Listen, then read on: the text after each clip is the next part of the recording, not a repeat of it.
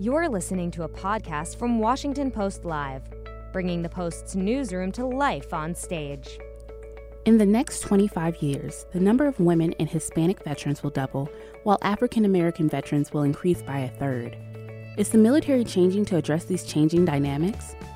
On June 13th, the Washington Post Live explored the dramatically changing demographics of Americans' military veterans. Senator Martha McSally had an impressive military career, she also revealed in powerful Senate testimony that during her years in the military, she was raped by a superior officer. In this segment, Senator McSally will share how legislation she recently introduced will help build support for victims and improve how their cases are investigated and prosecuted. Let's listen. Hi, good morning. I, am Karen Tumulty. I'm a columnist here at the Washington Post. And we want to begin this program by thanking Senator McSally for being with us here this morning. Um, and before we start, um, I'd love to tell our audience that, both here and our virtual audience, that uh, you can tweet your questions using the hashtag PostLive, one word, and I'll try to get to some of them later on because they send them to me through this.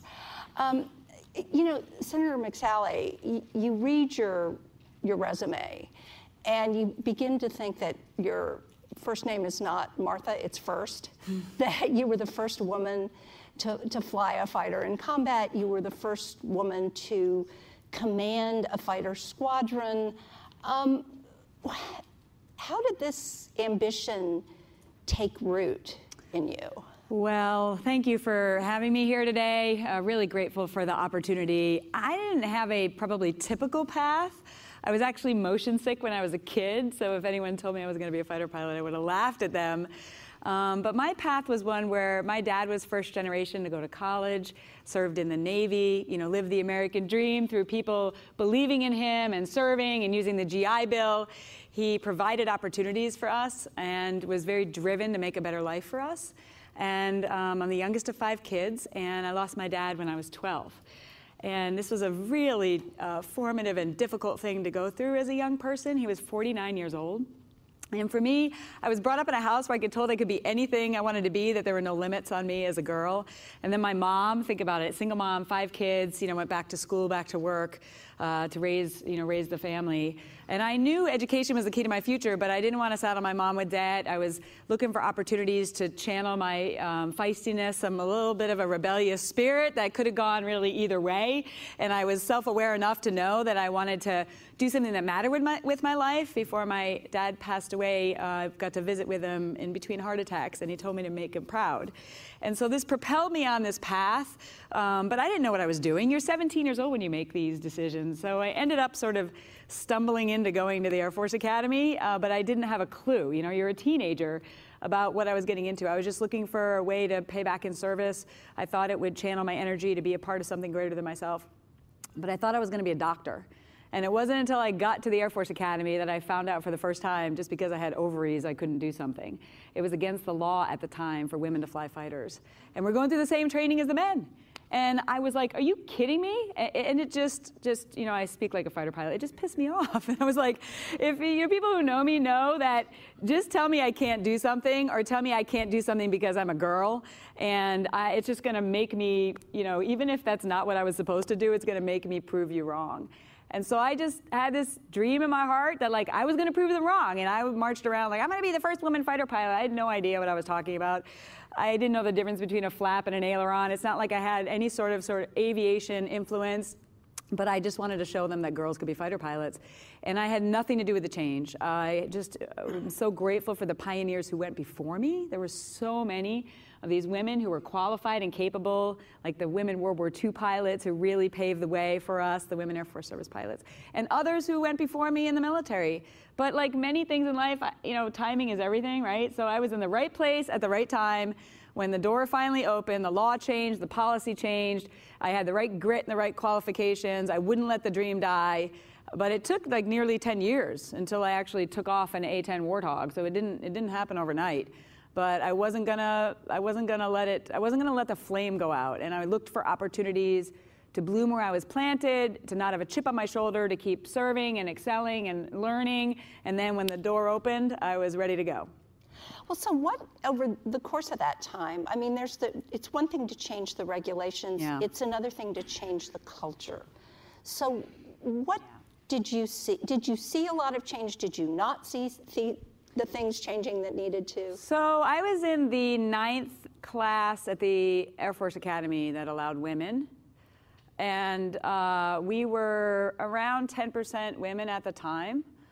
And I mean, I had three older brothers, so maybe I, you know, had to fight for my food. it gave me a little bit of feistiness to prepare for a little bit of a environment to stand up, you know, for myself and to not be intimidated. But it, I'd have to, I kind of look back at it. At the time, I was just trying to get through it, survive, excel, prove that we belonged. Um, but the, the culture was, was challenging, for sure. Um, there, we women were not uh, accepted uh, across the board. There were definitely dynamics of ostracization, or we would even isolate ourselves. As I look back, like we, you know, is one of these dynamics. I'm sure sociologists would better understand this as they studied it, where like I'm just trying to like be one of the guys, but that means you know you're not, and so we didn't necessarily even help each other out if you know how that is, right? Women were not like the best to each other, especially when we're in tough environments like that. Um, and we're just trying to prove that we belong, prove that we could serve alongside. Uh, and it didn't matter whether you were a boy or a girl, but it was not an easy, easy transition or environment. Uh, it, it was taken to a whole nother level when they opened up fighters to women. I mean, you had our, at the time, the debate going on in Congress, you had our chief of staff of the Air Force at the time testifying before Congress. And he was asked, I'm going to paraphrase, you know, would you rather take a less qualified man over a more qualified woman to fly in these cockpits? And he said yes. He said, I know it doesn't make sense or something like that, you know, but it's just the way I feel. Like, this is the leader of our Air Force, responsible to organize, train, and equip our Air Force. This is the culture that we were in at the time where, and I've written about this, where the arguments over the course of our history, where women have served since the Revolutionary War, uh, never under compulsion, and in, in unbelievable positions, uh, to include spies and some of them disguising themselves. And in the early days, they've always served. And there was always these arguments as to whether we should or could be in these positions, right? So the should is the cultural argument, the could is lumping all women together and making gross generalizations about all, you know, all of our characteristics, which would just drive me crazy. I mean, I feel like the calling of my life is to create cognitive dissonance in people so that I break their stereotypes, right? All women are not a certain way, and all men are not a certain way. And I used to say when they were arguing about whether women should be in combat and even on the, in the gra- on the ground, wait, so that means like all men are qualified and, and no women are. So like Justin Bieber and uh, Pee Wee Herman are qualified and Serena Williams is not. Like, how do you come up with these generalizations? We're America, right? We pick the best man for the job, even if she's a woman. Set the qualifications. If we want our best military, why would you exclude 50% of your people from competing? Why would you have an order of merit and have a woman graduating at or near the top of her class in pilot training and then go to the next person down to fill the fighter cockpit? It's not good for our readiness. It's not good for our military. So, you know, there, this is a real challenge. When they opened up, uh, the debate to open up fighters to women was so emotional and so based on these stereotypes and feelings and, uh, in my view, underlying insecurities, quite frankly. Um, and, uh, I mean, it was real when you have the leadership talking about how you don't belong there, but then basically it's opened up to you. Uh, there's a picture, if you ever want to look at it, where I was at a press conference with that very same chief of staff of the Air Force. When they opened up the positions and they flew a couple of us in, they had identified seven of us to go to fighters. And I was purposefully sitting there with my arms crossed, giving them side eyes, like on purpose, like, like, you know, didn't you know whatever i don't want to I don't, want to use a swear word but uh, like i didn't you know he he was a part of the problem in setting the culture so it, it was challenging um, they you know they would often say uh, you know, women can't be fighter pilots because they're too emotional. I've never met a more emotional group of people than those who are against women serving in the military. there were like these emotional arguments. I'm like, that sounds a lot like emotion to you. I'm looking objectively at, you know, what's going on here. So it was a difficult journey for sure, but I, I'm grateful that I had the opportunity to blow the door open for others and to pave the way. Uh, I'm just the kind of person, I'm not going to sit on the sidelines. I'd rather be the one that goes through the hardship uh, to provide more opportunities for others. And you also ended up fi- filing a lawsuit, right? Yeah. Because when you got to Saudi Arabia, Yeah. you know, airwomen were, were required to cover up and head to toe, and, and men were not. So this was a, a ridiculous situation. That is a classic case of what I call bureaucratic bureaucratic policy creep. Uh, which big bureaucracies can often do. And I actually started fighting this when I was first deployed to Kuwait. It didn't apply to me. I just found out about it. And I felt like I was in a position as an officer, as a leader, as a, as a fighter pilot, uh, that I had a voice uh, to fight for others, the young enlisted women who were in Saudi Arabia, being told, you can't drive, you got to sit in the back seat of the car, you got to put on basically a burqa. Uh, and, and it got more and more ridiculous over time. And it, it just kept getting, you know, people kept adding on to it. We were told you have to always have a male escort, and if you were stopped uh, by the religious police in Saudi Arabia, you were to lie and claim your fellow servicewoman as your wife to comply with Sharia. Like this was integrity first is our top core value in the Air Force, and we literally had a policy on the wall saying lie, and that's not your boss, that's not your commander, that's not your fellow servicewoman. It was so screwed up on so many levels. So I went on this eight-year journey. It's a long story. You can Google it. But um, I, I didn't intend to have this turn into such a high-profile fight. But I just thought it was wrong. And I started looking into it, identifying where it came from. Everybody thought it was above their pay grade. Nobody realized it was only a two-star general's policy. The two-star general didn't even know it was policy, by the way. I mean, they rotate in and out. Things get handed down to them. Uh, but ultimately, they ordered me to Saudi about six years into this and then threatened to court martial me if I didn't put the burqa on myself. I complied with it, but then I filed, I tried one last time to change it from the inside out, and then I filed Martha McSally versus Donald Rumsfeld in court. It wasn't a very good career move, but uh, um, I, I, would do it again. It, I believe it was really unnecessary, honestly, if they had just um, looked at the facts and uh, changed the policy. The State Department wasn't requiring it. In fact, they were telling their women not to wear, uh, you know, the U.S. women when they're representing the government not to wear the garb.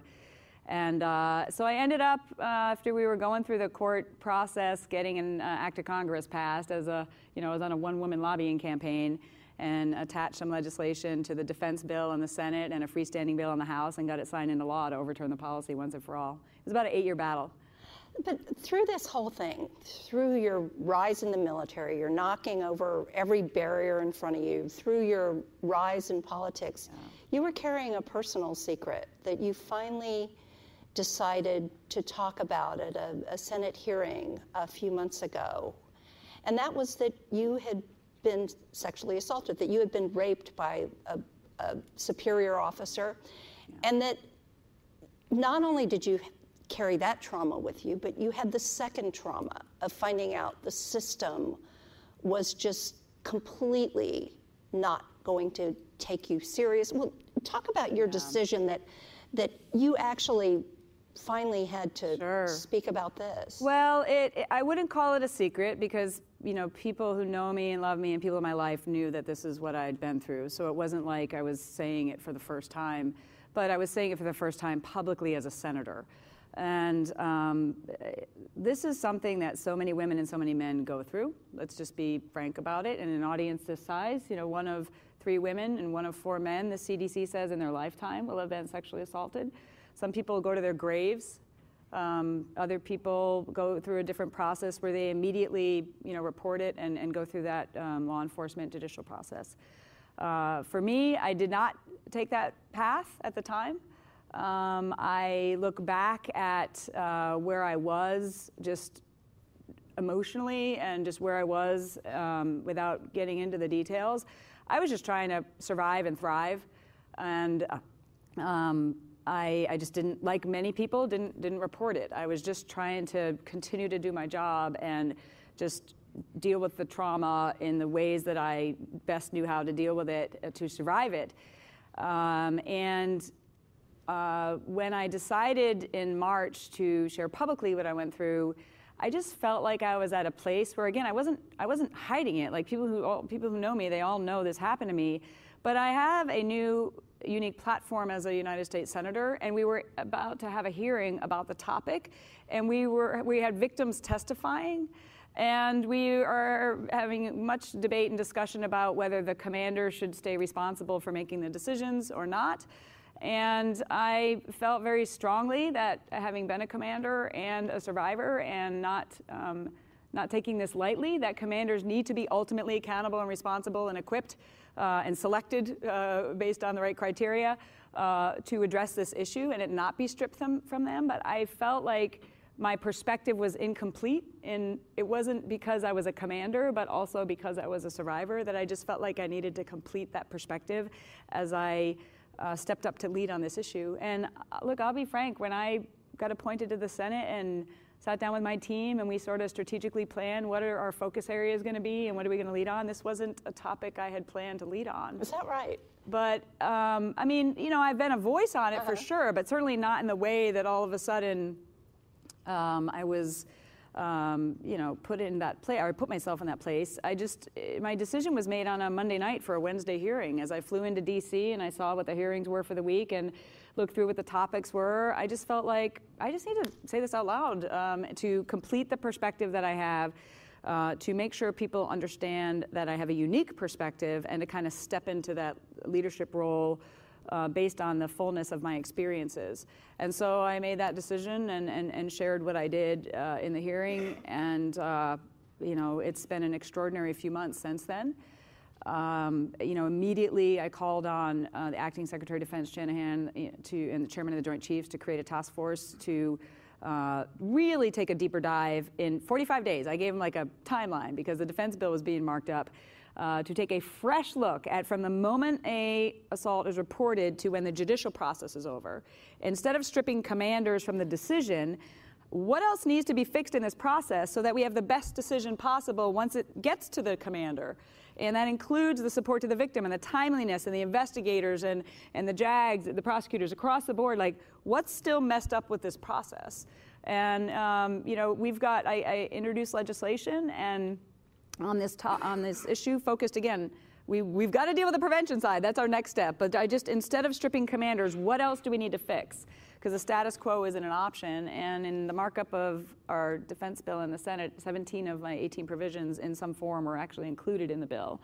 So I'm really but, honored to be able to be leading on this. But you look at the statistics and you look at the studies that have been done. There, there are more reports now. There are. of sexual assault, which is I guess you could read as a healthy thing. People are feeling that they can step forward, but they, the amount of retribution that people say they still feel after they do step forward is is those statistics are pretty high too. Look, we we have a problem in our military, and we have a problem in our society. We have a problem at our universities. Um, uh, this is prevalent everywhere, and we take people from society into our military. We expect more from them right? We absolutely do. Um, but you know, you're taking people in. You're doing the best you can to judge their character as recruiters and those who give you know appointments to the academies. And then we got to inculcate them with our values, and we got to make sure that they understand uh, that part of what our mission and our moral responsibility is as we go put our lives on the line uh, is that we're not committing crimes against each other. Uh, that we have good order and discipline, that we have respect, that, uh, that, that, that, that people we're willing to put our lives on the line for our freedoms, but to have to have you be at risk by a, a teammate committing a crime against you is just unacceptable. Absolutely unacceptable. So where are we where we can you know again reports are going up that's that's not necessarily a bad thing because people may feel like the system is more trustworthy to treat their treat what happened to them in a fair way where justice has the best chance uh, to be heard. In cases that are very difficult to prove, let's just be honest with ourselves about that. Even if they're reported right away, they're very difficult to prove. Um, but when somebody does that, we still have real challenges, especially as the process lingers of individuals either there's either like blatant retaliation happening which again that needs to be routed out people need to be held accountable especially if it's a supervisor and the climate that they have that has to be addressed and not tolerated. The other element we have is where there is a sort of social ostracization that happens. Somebody reported. Now the perpetrators may be in the same unit. People start to take sides. You're still coming to work together. Eh, there's there's what happens, especially with this younger generation. A lot of it's happening online, where the, the victim is now feeling isolated. And we've got to stop that from happening too. It, there's a real. So how do you, how do you stop it? And, and have you had, what kind of conversations have you had with your Senate colleagues? I think yeah. Senator Gillibrand is, is, she's one of the people who argues this has to be taken out of the chain of command, that this yeah. cannot be addressed. So I, I, respect her and her passion on the issue. I just think she's wrong on it. I mean, having served myself, um, having been a commander, it, it's like nothing else in civilian society where we are responsible for putting people's lives on the line and, and telling them to take lives. We're responsible for when they eat and when they sleep and how they behave. We're responsible for literally everything. We're responsible for making sure that we have good order and discipline and we have the right climate and the culture. Uh, that's what command is all about. And so, if you want to make sure you don't have sexual assault and harassment in your unit, commanders need to be selected, trained, educated, equipped, and held accountable to stop this problem.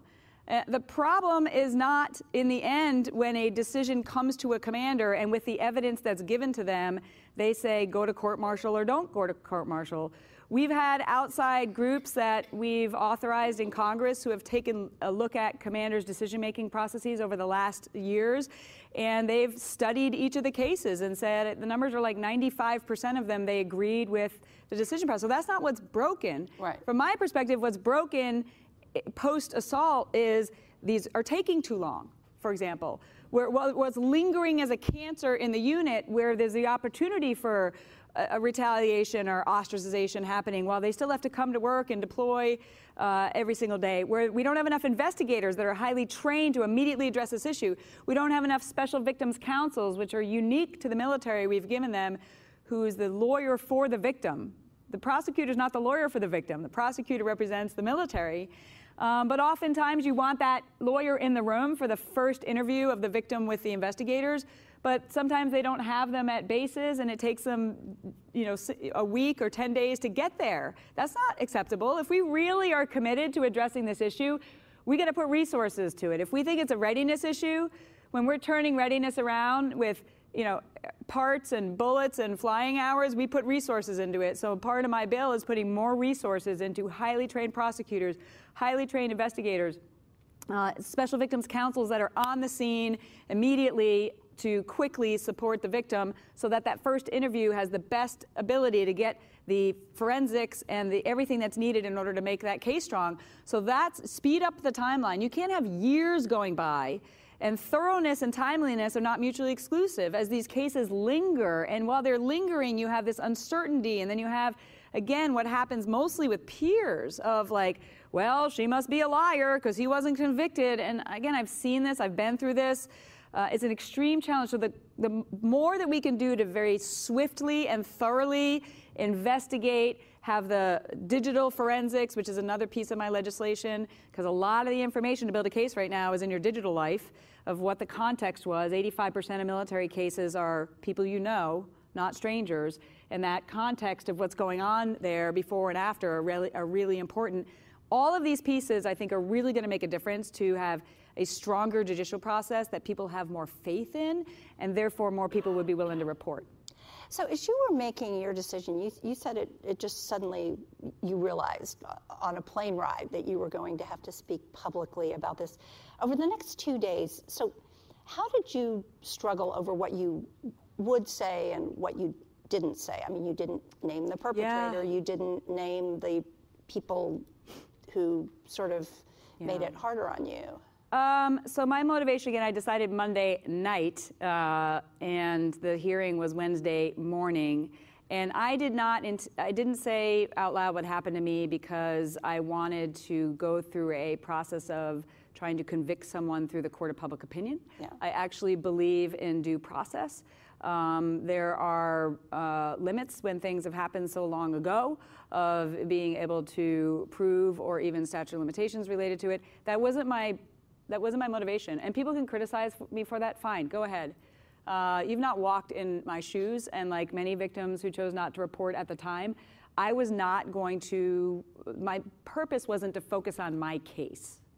Um, I, I didn't want it to be some sort of frenzy that then focused on uh, the second phase of that, where I actually was trying to be helpful to the military based on explaining generally what I had experienced and how that was poorly handled in a very junior varsity way.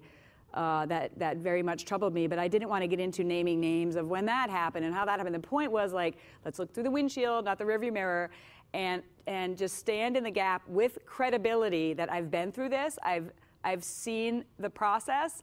Uh, I've been a commander myself. I am a survivor myself. I, I understand deeply what the shortfalls are and what needs to change. Uh, a lot has changed over the last several years, so I didn't also want to have what I was directing to happen be based on something that I experienced even as a commander. I gave up command in 2006, uh, but a lot has changed since then on this topic and how we've really uh, improved the process and improve many elements of it. And so I just, it was more about filling in uh, under, people understanding my passion and perspective uh, being kind of more complete as someone who's also survived this. I also thought it was important for people, there's so much ignorance out there about sexual assault. People are just ignorant. I mean, they're naive, they may be well intended, but they're just ignorant still. There's a lot of myths out there about what it looks like or how it happens or what survivors look like. Like what are what are the big myths? What are well, the I've biggest had so many people. presumptions I've had so many people to include people like really um, credible, experienced people in the in the in the media and other parts of my life who have said to me since then, I, I, you know, I don't understand how this happened to you.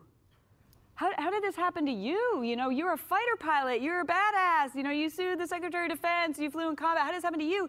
And, and my response is like, oh, you know, again, I don't want to throw out swear words, but Oh, go I didn't. I didn't come out of my mother's womb as a fighter pilot. First of all, right? I mean, I grew. I found my strength in and my voice and my passion in part because I survived things like this. Not, not, I am who I am, not just in spite of going through it, but in many cases because of it. It is deepened instead of, uh, instead of crushing me, which it had the possibility to do, and there were some days I thought it was going to. I was able, by the grace of God, to have these experiences actually propel me to strength, to action, to service, to fighting for others who don't have a voice, to fighting for women and girls. Don't you dare hold them back. Don't you dare hold them down. Like it has turned into a passion of service in my life uh, that propelled me on this path. Uh, but it's not, I didn't, I didn't start here. I ended here, if that makes sense. And, and these types of things can happen uh, to anyone. Uh, and so I, I thought, I, actually, now I'm breaking stereotypes again, I guess. It wasn't really my intention, but to try and shake up some people's even views of, of how this type of thing happens. And, and uh, also, by the way, you know, you don't have people walking around with the word rapist on their forehead, you know. Uh, they're hiding in plain sight too both the victims and the perpetrators. So I, you know, I feel like part of I didn't intend it at the time, but part of what has happened and part of the I guess the blessing of me speaking publicly is is also to help break you know break up people's thinking on it, to educate people. Uh, they probably have loved ones who have been through this, who have never talked to them about it. Uh, and also, my hope was to inspire others who have been through this, whether it was yesterday or 30 years ago, uh, that this sh- this doesn't have to end the hope in your life, and it doesn't have to end the vibrancy of your life. And you've already had so much taken away from you. Don't let your perpetrator take any more away from you. You've got to get through this, and you've got to survive it through whatever path you take to become whole and healed and full and empowered. And like, like I just want to like, you know be that voice for them. Don't you dare let anything more be robbed of you than what's already been taken. And what have you heard since then from former colleagues in the military, from from other survivors of experiences like this? Uh, we've had an amazing outpouring from so so many people, people I know, people I will never meet, but just it's it's been really extraordinary. Other um, other survivors, uh, as I'm even out and about in Arizona, I mean, well, sometimes a young person or sometimes an elderly person will just come up and whisper to me like, "Thank you for being my voice." You know, I went through this too, and I mean, it's just uh, it's it's at times overwhelming to um, you know to realize that I, I can give them a little bit of hope uh, given the, the role that I'm in. Yeah, I've had other colleagues and others, um, co- you know, reach back like, I had no idea this happened to you. There's a lot of people who have expressed sort of anger towards, um, you know, something like this happening to someone that they know, which is, this is, these are all natural things, but they, they, they can help break through what can sometimes be a challenging conversation to have. We, I don't again, we don't have to get into the details of, of all that, but it, I think it helps kind of break through some of it to take the, I don't know, the barriers down of trying to have a better understanding. Even, you know, with commanders, I've met at every military base in Arizona and, and, and making sure, having the conversation with commanders about what, do you, what are you doing about this? What's happening at your base? Listening to all the commanders at the squadron level and above as to what they feel is broken in the system, what needs to change. And look, you, every every once in a while you have a dirtbag out there, right, who's been given a responsibility of leadership. But I will tell you, the ones that I meet every single day, when they're given that guidon to take responsibility for command, they take that so seriously, and they really want to make sure that every one of their people are protected and that nothing happens on their watch like this.